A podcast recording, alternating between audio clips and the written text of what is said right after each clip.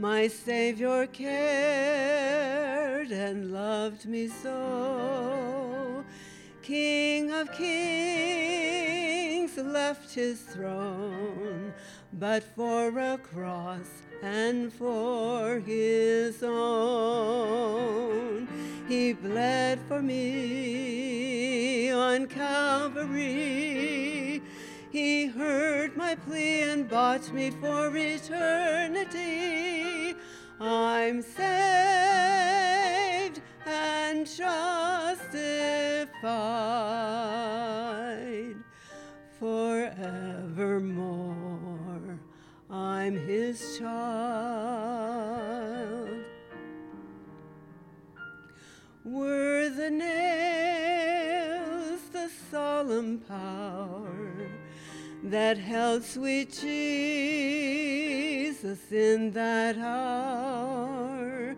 It was love for you, for me that held my Savior to the tree.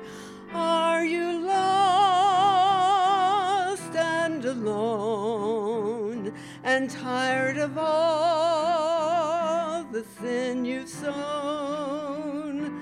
Come to Christ, be set free and live with him eternally. He bled for me on Calvary. He'll hear your plea and buy you for eternity. Oh, be saved and justified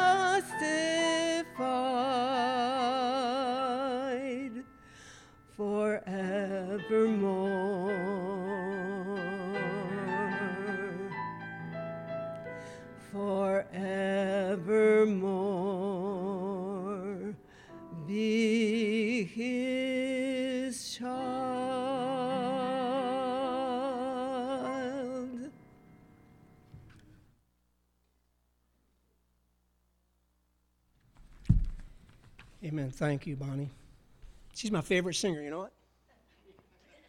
I think I'm her, I was going to say best fan, only fan, some fan. Boys and girls ages four years old through fourth grade. Children's Church is calling for you.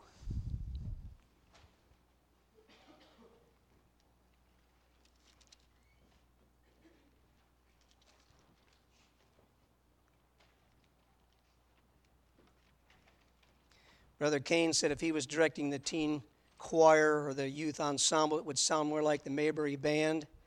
That was real humble, folks. He is very musical. He could, he could take this youth ensemble and make it even better than it'll be tonight. He's really good with music. He's just being humble, okay? And he's glad that I'm doing it, okay? Because he's got a lot on his plate, and I just happen to be retired, okay? Pastor Shirk asked me to fill in for him this morning. I'm glad to do that. Always look for an opportunity to preach the Word of God to people. I was thinking this week, uh, all the years that I was a pastor, what did I do when I asked someone to fill in for me when I went out of town?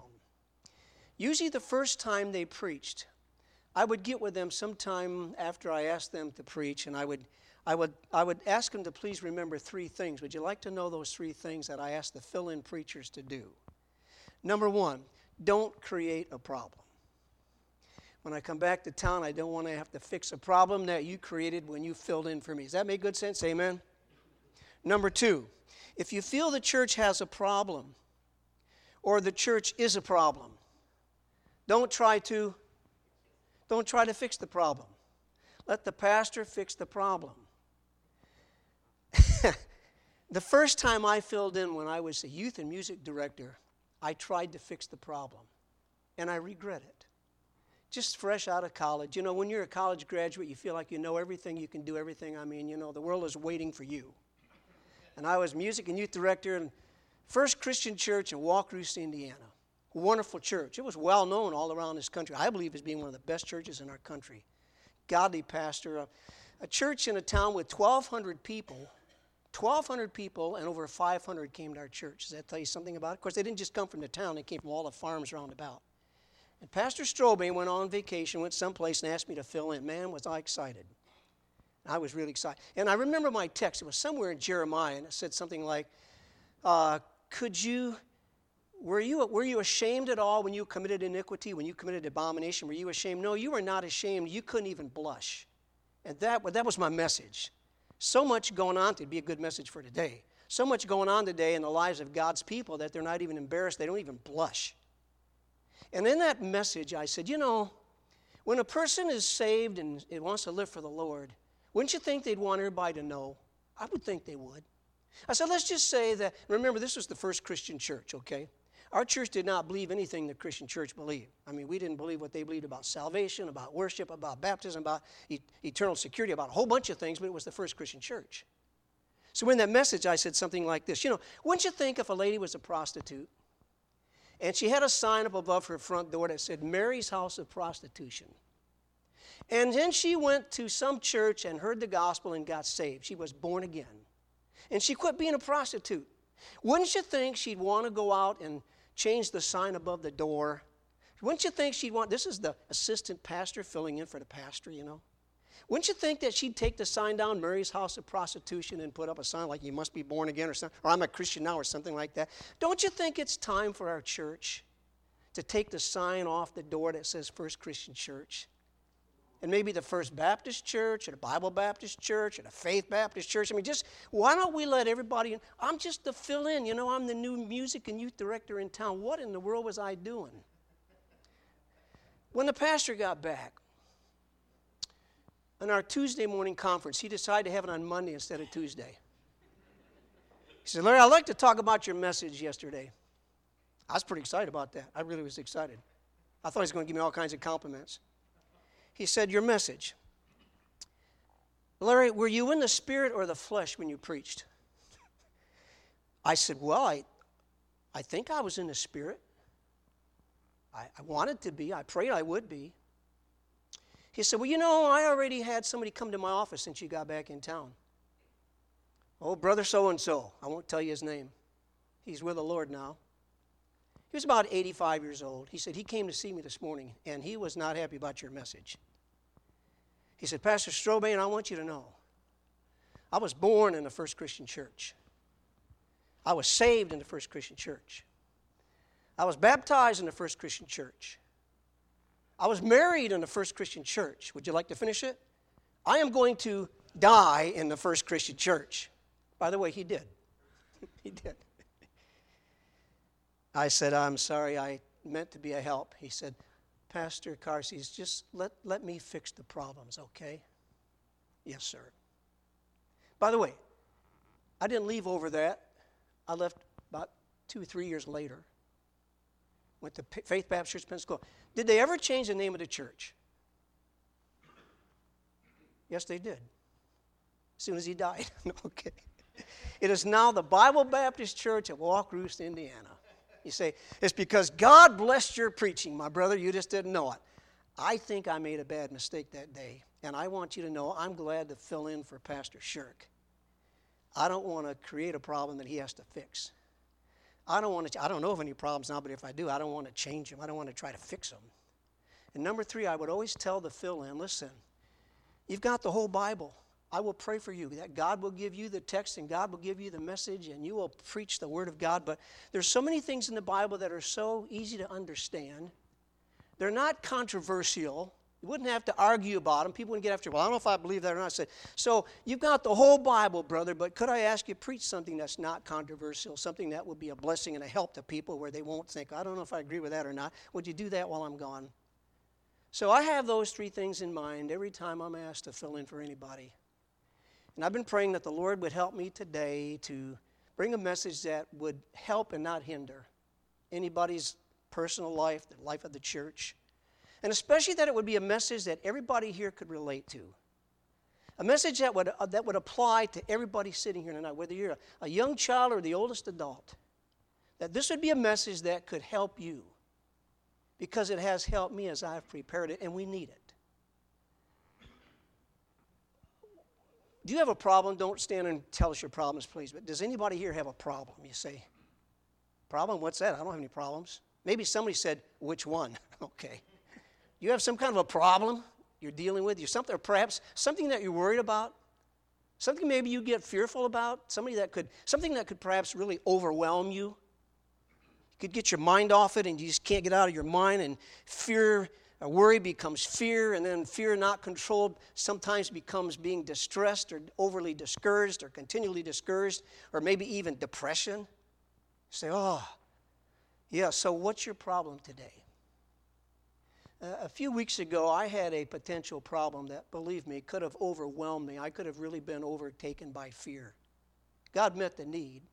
It's all taken care of. It wasn't a financial matter, by the way. Please don't start giving me money. Okay? It had nothing to do with finances. It had to do with my health.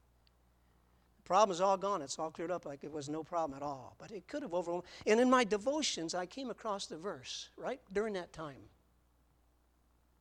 It's found in the book of Proverbs. I've never, I don't remember ever seeing the verse before. Would you turn to it, please? It's Proverbs 18. And as I read that verse, man, I grabbed my pen. I always have my pen when I have devotions. I mean, I grabbed my pen, I grabbed my ruler, I underlined the verse. And I said, Larry, you need to memorize this verse. You need to meditate on this verse. And then you, right now in your life with this situation, you need to do what this verse says. You need to live this verse. It was Proverbs 18, verse 10. The name of the Lord is a what?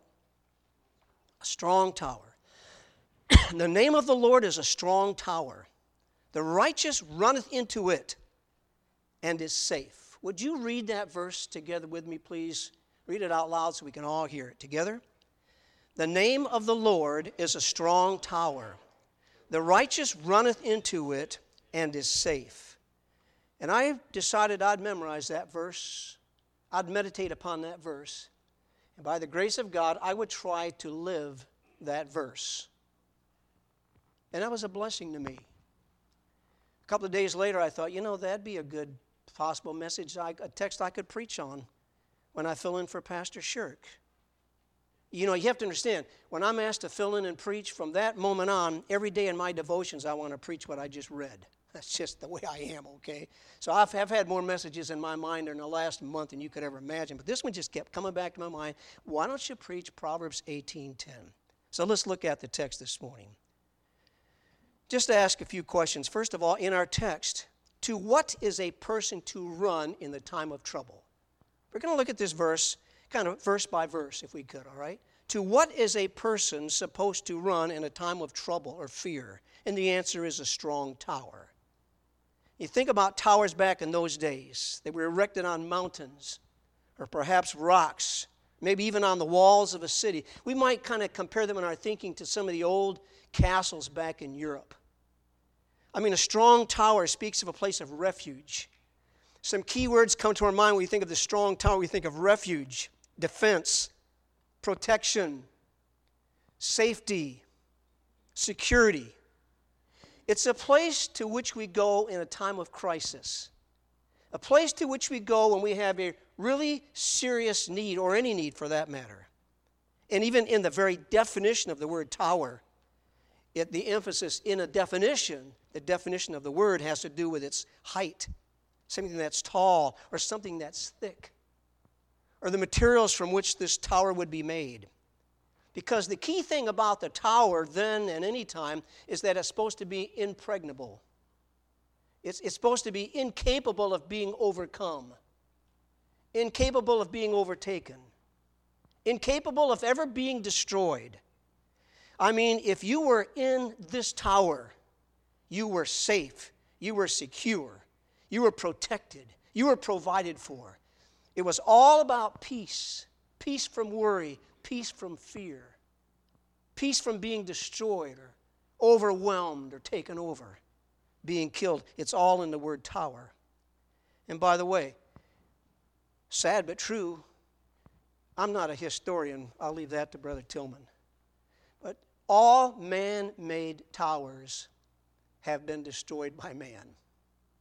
That's it. Just the name of the Lord is a strong tower. The righteous runneth into it and is safe. Why is that? That's good for a lot of reasons, but all, listen, the best of man's towers have been toppled. have been invaded, have been destroyed. God's tower is impregnable. And by the way, the location of the tower, that's pretty important too, right? You can have a great tower, a strong tower, a high tower, a thick tower, but if, if you can't get to it, it's no good. The location of that tower is very important. It's got to be accessible, it's got to be something that you can get to. So, to what are we supposed to go in a time of trial? A strong tower. Number two this morning in our text what or who is this tower that a person is supposed to run to in a time of trouble? The answer is the name of the Lord. The name of the Lord, L O R D in capital letters in our Bible. Who's that? The Lord. It's Jehovah. Yahweh, Jehovah, the self existent eternal one. Even in that definition of Jehovah, we have the idea of a tower. He's the self existent eternal one, but that's not all that's in the definition of his name. It's the one, it's the name in which God has chosen to reveal himself to people. So it's someone that we can relate to, somebody that's a part of our lives. God, Jehovah, is the eternal, self existent God who has chosen to reveal himself to mankind so we can have a relationship with him.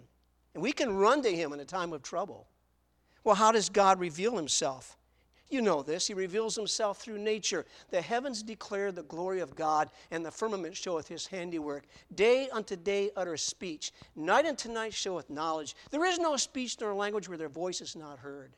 Their voice is going out to the to what to all the earth, and their words to the end of the world. I mean, God's glory is revealed in nature. That's Psalm 19, verses, I think, 1 through 4.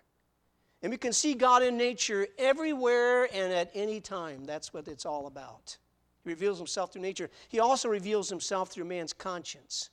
Romans chapter 2, I think it's verse 2 or 3 or 4, somewhere in there, that, that man's conscience either ex- excuses or else accuses him because our conscience is a revelation of God and just in the very conscience that we're born with. God reveals himself also through his, his, his through, through Scripture, through his names in Scripture, through his attributes in Scripture, through statements about himself in Scripture, through stories in the Bible. I mean, the, the greatest place to learn about God is in the Bible. God has revealed himself in his word. And then God has chosen to reveal himself in his Son, the Lord Jesus Christ. Remember John 1 14? And the Word, Jesus, the Word became flesh and dwelt among us.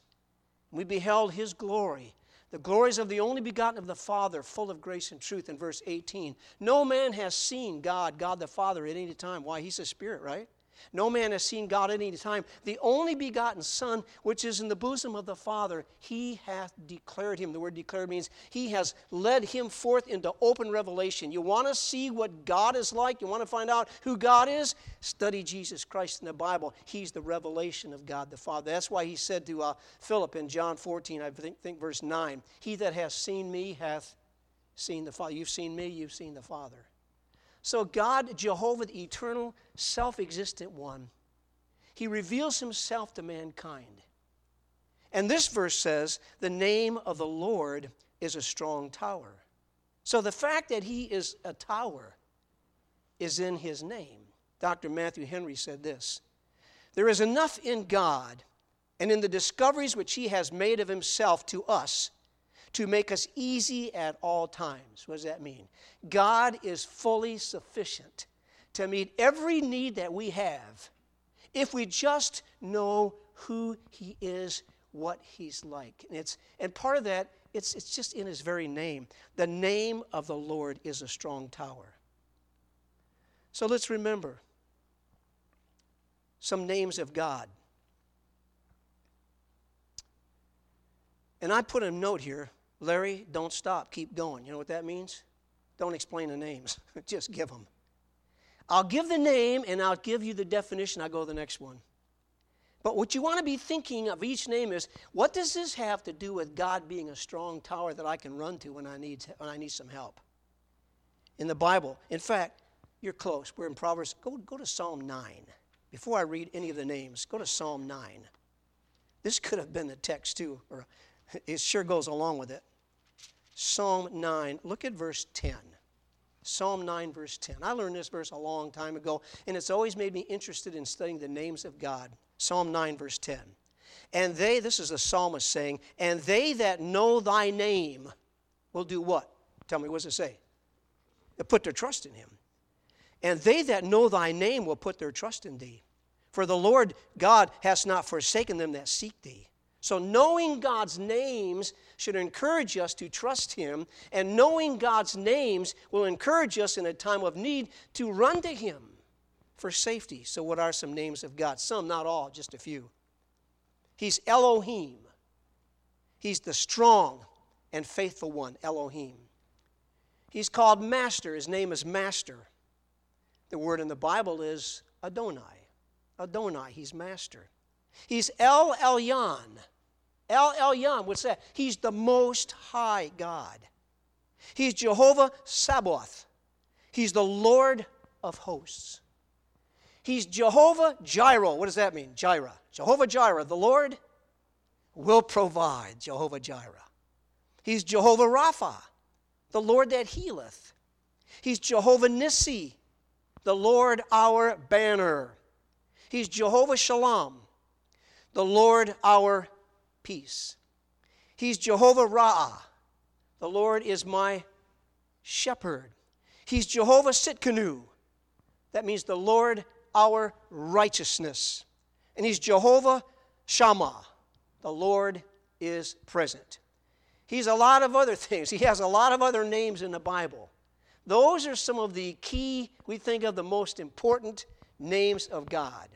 And every one of those names when you think about what the name is and what it means, it would want us to run to Him as a strong tower. The name of the Lord is a strong tower.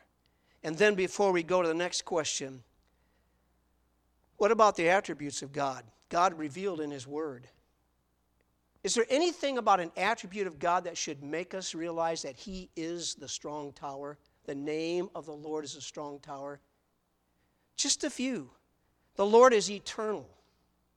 He always was.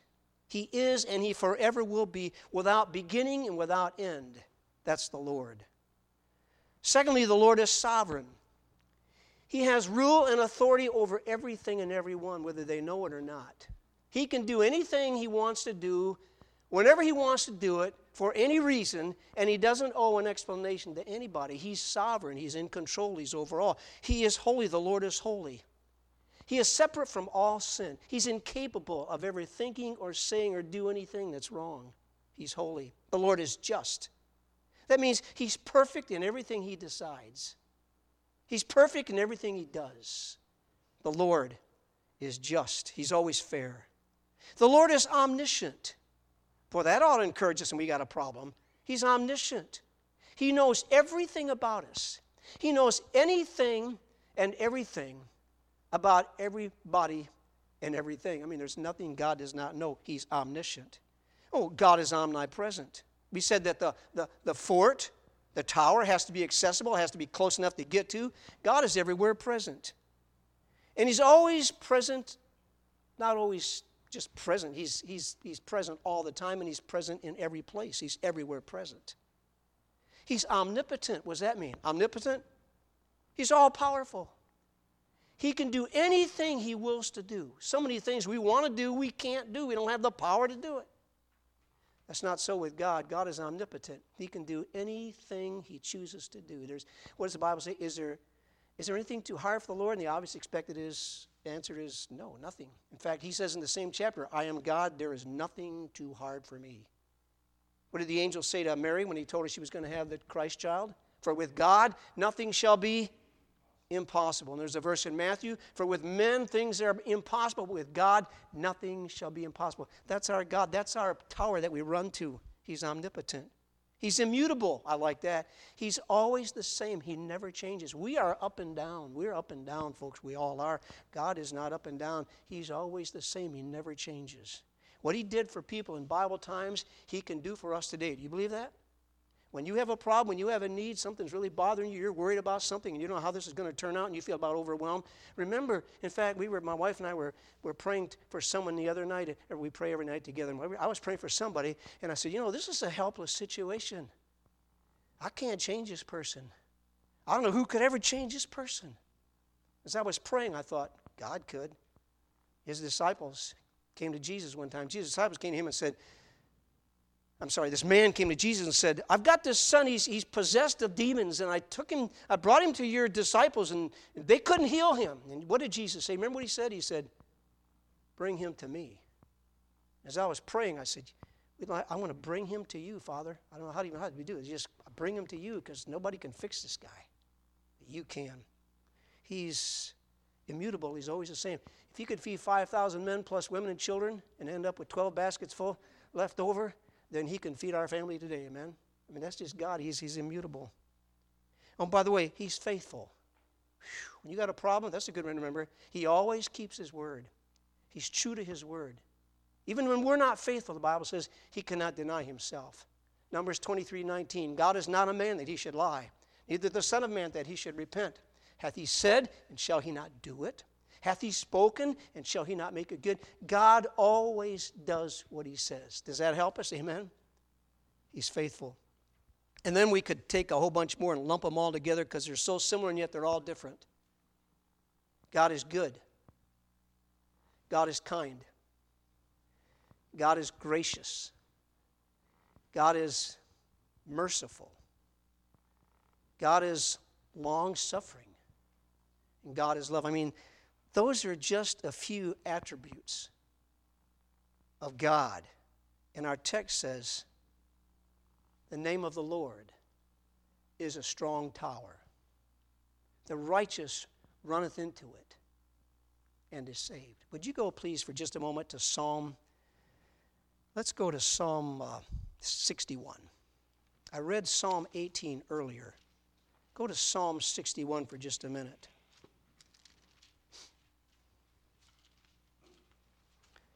And just look at the first four verses, because you've got that word tower in there. Hear my cry, O God, attend unto my prayer. From the end of the earth will I cry unto thee when my heart is overwhelmed. Lead me to the rock that is higher than I. For thou hast been a shelter for me and a what? A strong tower from the enemy. I will abide in thy tabernacle. I will abide in thy tabernacle forever. I will trust in the covert of thy wings. Selah. He calls his God here a strong tower. Back in the text that we read earlier in, in, uh, in the other psalm, he, he says he's a high tower. Our text says he's a strong tower. I, I mean, I think we get the message here. Our God is impregnable. When we have a problem, that we know we cannot, we cannot conquer, why don't we go to Him? Our third question, go back to our text, please, if you will. Proverbs 18. Look at that 10th verse again. The name of the Lord is a strong tower. The righteous runneth into it and is saved. So, our next question is who is to run to the strong tower? Who's to run to the strong tower? The answer is the righteous one. And I want to say that refers to the true Christian, the one who has been justified, the one who has been declared righteous by God. Romans 10 9 and 10. That if thou shalt confess with thy mouth the Lord Jesus, and shalt believe in thine heart that God hath raised him from the dead, thou shalt be saved. For with the heart man believeth unto what? Righteousness. And with the mouth confession is made unto salvation. 2 Corinthians 5:21 For he God hath made him Christ to become to be sin for us who knew no sin. Why? That we might be made the righteousness of God. And here God says in Proverbs, the name of the Lord is a strong tower, the righteous one runneth into it and is saved. So the question today is, have you been declared righteous by God? The only way God ever declare, declares a person righteous is if he repents of his sin and puts his faith in the Lord Jesus Christ, who died for his sins, was buried, and the third day rose again. That's the gospel, that's the good news. And the Bible says, Believe on the Lord Jesus Christ, and thou shalt be saved. For whosoever shall call upon the name of the Lord shall be saved. John 1 11 and 12. He, Jesus, came unto his own, and his own received him not, but as many as received him To them gave he power to become the sons of God, even to them that believe on his name. And the moment you trust Christ as your Lord and Savior, God says, now you are just as if you never sinned. It's just if I had never sinned. I'm justified. God declares me righteous. And the writer of Proverbs says, The name of the Lord is a strong tower. The righteous, the one who's been saved, regenerated, born by God's Spirit, he runs to the tower and is safe. You say, Well, I was saved when I was five years old, six years old, 10 years old, whatever. But you know, I don't really live like it. I know, and I, I, I can't explain my whole life, but I know I was saved when I was four. So now, if I have this problem, can I, can I run to this high tower and expect to be saved or saved? Can I be safe, delivered? Can my problem be solved? The answer is kind of like yes and no. Because Psalm 66 18 says, If I regard iniquity in my heart, the Lord will not hear me.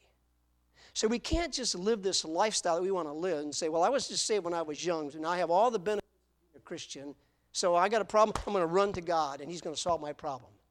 I'm going to say this, okay? If you're a Christian, but you're not living for the Lord, we use the word backslidden, you've slid back. You're not right with God, but you're saved. Then you, you can run to this strong tower and be safe. But you ought to go and say, Father, I confess I'm not living like your child. I've got this in my life and this in my life, and I don't do this. I, don't, I, I know that I'm not right with you, but your word says if we confess our sins, you're faithful and just to forgive us our sins and to cleanse us from all unrighteousness. Would you please forgive me? Would you please restore the fellowship that I had with you? I want to have it again. And God is faithful, God is just. He does that. But this is not just some promise here in Proverbs 18:10 as long as you've been saved sometime you can run to God and everything's going to be fine. Now you take an unsaved person. You see the name of the Lord is a strong tower. The righteous runneth into it. What about an unsaved person? What about a person who's not a Christian? Where does the typical unsaved person go when he has a real problem? When he has a real need? when things are all of a sudden, or maybe gradually, really tough, and he's really overwhelmed, to what tower, seeming tower, does the average typical unsaved person go? Well, he goes to uh, his money, trust in his wealth. Oh, in fact, look at the next verse. Look at Proverbs 18 11. The name of the Lord is a strong tower. The righteous runneth into it and is safe. A rich man's wealth is his strong city and has an high wall in his own conceit. So he's trusting in the wrong thing, and sometime sooner or later he's going to find out. Money don't they don't solve all of his problems. Hey, an unsafe person, you know, if it's not his money, he runs to the bottle. if I could just have a drink, a drink of, and he's not talking about milk or ginger ale, okay? If I could just, if I could just have a can, if I could just have a, a bottle, I'd be okay. Unsaved person typically run to the drugs. If i could just if i can just take that pill if i could just have a shot of whatever everything will be calm and restful. Yeah until the, the shot wears off right? Or the pill is no longer effective. Then he's got to have another shot. He's got to have more pills. That's where he goes don't you feel sorry for him? He runs to off to a psychiatrist psychologist some professional counselor gives him all kinds of money so he can help him with his problem maybe he just goes to his best friend because it's free but he goes to somebody. Somebody, please help me. That's a typical unsafe person. Maybe they run to their favorite activity or on some new activity. I just, you know, if I can just do something, just, you know, keep busy. If I just keep busy, my problem will go away. Keep busy? That's a typical unsafe person. Or he grabs his cell phone. If I can just read something, if I can watch something, if I can just maybe text somebody, just, you know, my phone, that's my savior. It's my help. I got to have my phone. No, no. The name of the Lord is a strong tower. The righteous runneth into it and is safe. I feel so sorry for unsaved people. They're so happy and everything. Life is so exciting until some major problem comes and they just don't know how to deal with it. And you cry out to them and you say, hey, there is a strong tower. why don't you run to him? His name is Jehovah. And by the way, the Jesus of the New Testament is the Jehovah of the Old Testament. You understand that? Jesus, Jesus, Greek, from Jehovah, Old Testament, Hebrew. Jehovah, Jesus, Jehovah, Savior. So you look unto Jesus, the Savior, the Lord Jesus Christ. Our fourth question in our text How does a person get to the strong tower? How does he get there? Answer out loud, please. He, he runs. The name of the Lord is a strong tower. The righteous runneth into it and is saved. You know, there are other words in the Bible about coming to God. I just jotted down a few. Come. Come. What did Jesus say? Come unto me, all you that labor and are heavy, laden, I'll give you rest. Come. Here it's run. Okay, it's come. Believe on the Lord Jesus Christ. Thou shalt be saved. Believe. Call. Whosoever shall call upon the name of the Lord shall be saved. Oh, seek ye the Lord where he may be found. Or look unto me, all ye ends of the earth. So you got all these Bible words about coming to God, coming to Jehovah, coming to the strong tower. In our verse, we're told to run. Why is that? Because it speaks of urgency, it speaks of desperation. There's no hesitation here. You're not just strolling to the high tower or the strong tower. You're not just casually seeing if you might get there on time. You are frantically desperately, with all of your being, you are running to the high tower, the strong tower. You know that's where the safety is. You do it right away, you do it immediately without being hesitant. You do it when fear gradually creeps in. It's the best time to do it. Or when it suddenly, unexpectedly comes in, you run to the tower. There are so many, oh, there are so many Bible stories of God's people who ran to the tower and got help. I don't have time to mention any. I, I, I can mention one who didn't do it. I started to sell a few of my books on eBay. I listed a book called The Life of Elijah by Arthur W. Pink. It's a paperback book, it's a powerful book. And I thought, you know, before I sell this book, I think I'll read part of it again. And I opened it and I saw something I had underlined in that book. And it was all about Elijah in 1 Kings 19. Anybody know what happened in 1 Kings 19? We all know what happened in 1 Kings 18. Elijah on Mount Carmel with the false prophets of Baal. And fire called down from heaven. And 250 false prophets, boom, destroyed. I mean, Elijah is on fire. No, he's not on fire. Everything else is on fire. Elijah is, is, is, is God's man. What happens in, in chapter 19? Does he run to the strong tower? No, he runs to the wilderness. And you find him sitting under a juniper tree saying, God, it's not even, it's not even good for me to live if I could just die.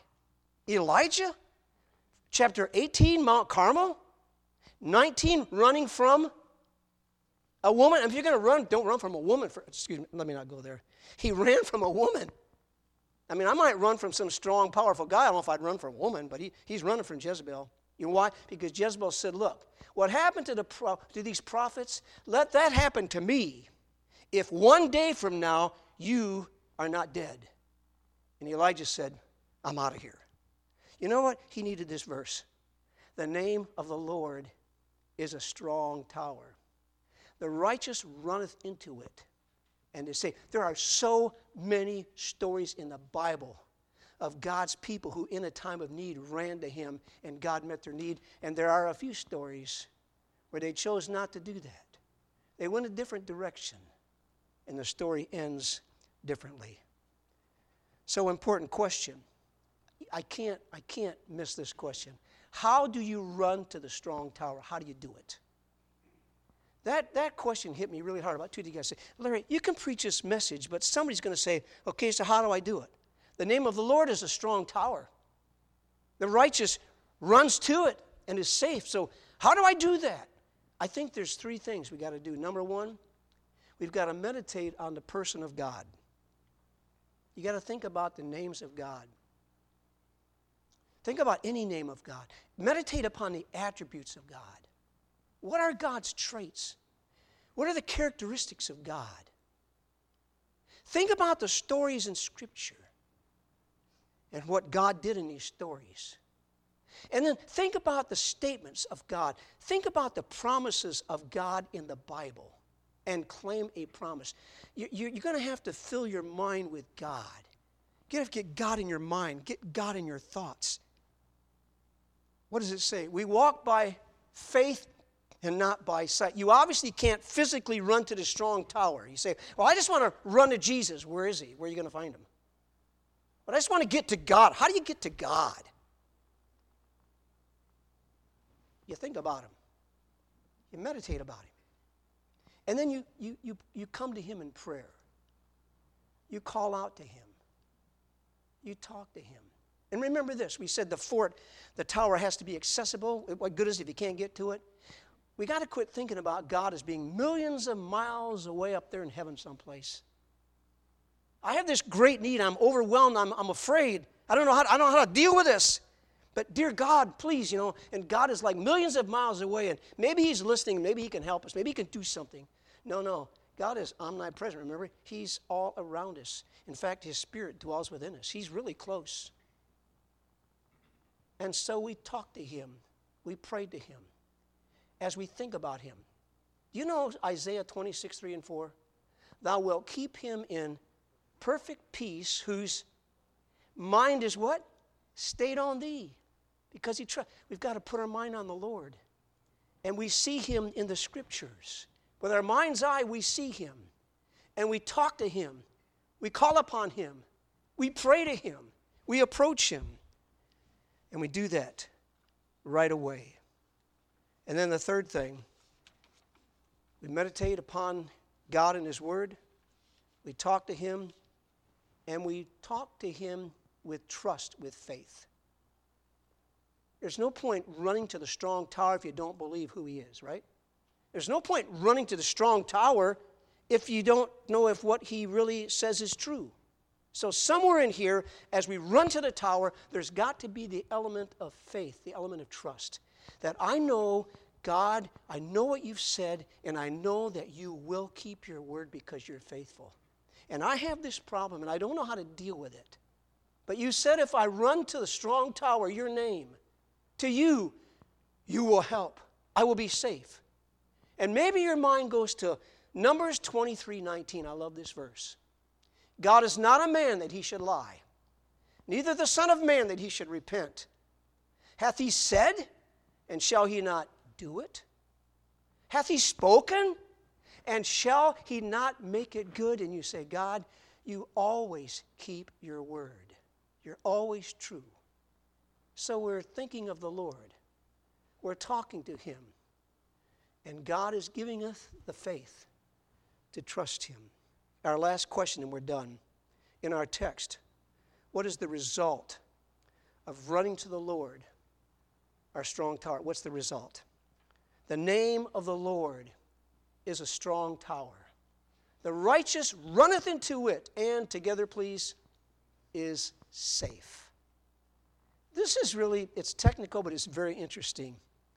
The word safe in the Hebrew fits right in with this verse.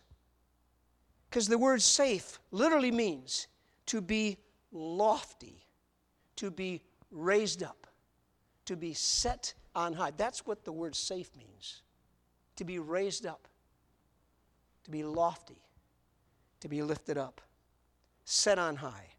It's the implication of being in such a place of safety, security, provision, protection, such a safe place that I, in God, and in His strength, and in His person, and in His Word, I have been made lofty. I've been raised up. I have been set up above this particular problem, this situation. And you know what? Everything is going to be just fine because the name of the Lord is my strong tower. In closing, I just want to read Psalm 18, verses 46 to 50, because this is a good summary of David, who kept in many Psalms talks about God is my refuge, God's my strength, God's my salvation, God is my high tower, He's my strong tower, He's my rock, over and over again. Listen to what David says. As he came to the place where all of these problems were like past tense, he said, The Lord liveth, and blessed be my rock. And let the God of my salvation be exalted. It is God that avengeth me, and subdueth the people under me. He delivered me from mine enemies. Yea, thou, listen to this, thou liftest me up above. That's safety. Lift me up. God lifted me up above those that rise up against me. Thou hast delivered me from my, the violent man. Therefore will I give thanks unto thee, O Lord, among the heathen. And I will sing praises unto thy name. Great deliverance giveth he to his king, and showeth mercy to his anointed, to David and to his seed forevermore. You know what David does? He says, As I look back and think about how God, my strength, my strong tower, as He is the one who has chosen to deliver me and give me safety as I ran to Him. Let Him and Him alone be praised. Let Him be glorified. And I want to say, I believe that's the key to overcome any problem we have, whether it's a nothing problem, small problem, or it's a big, big deal problem. The question is, why do I want my problem solved? Why do I want this behind me? The answer has to be so Jesus Christ will be glorified with the result. And he will be lifted up. Not just that I'll be lifted up and safe, but he will be lifted up because he alone deserves the glory. Amen? Does that help? Have you heard the verse enough this morning that maybe you could quote it without looking? Let's try it. The name of the Lord is a strong tower the righteous runneth into it and is safe. If you don't have that memorized by now, work on it this week. Because the verse of Scripture is what's important.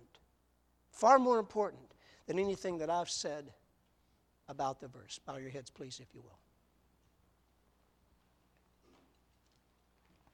So, what's your problem today? Or problems, plural? And what are you going to do with them?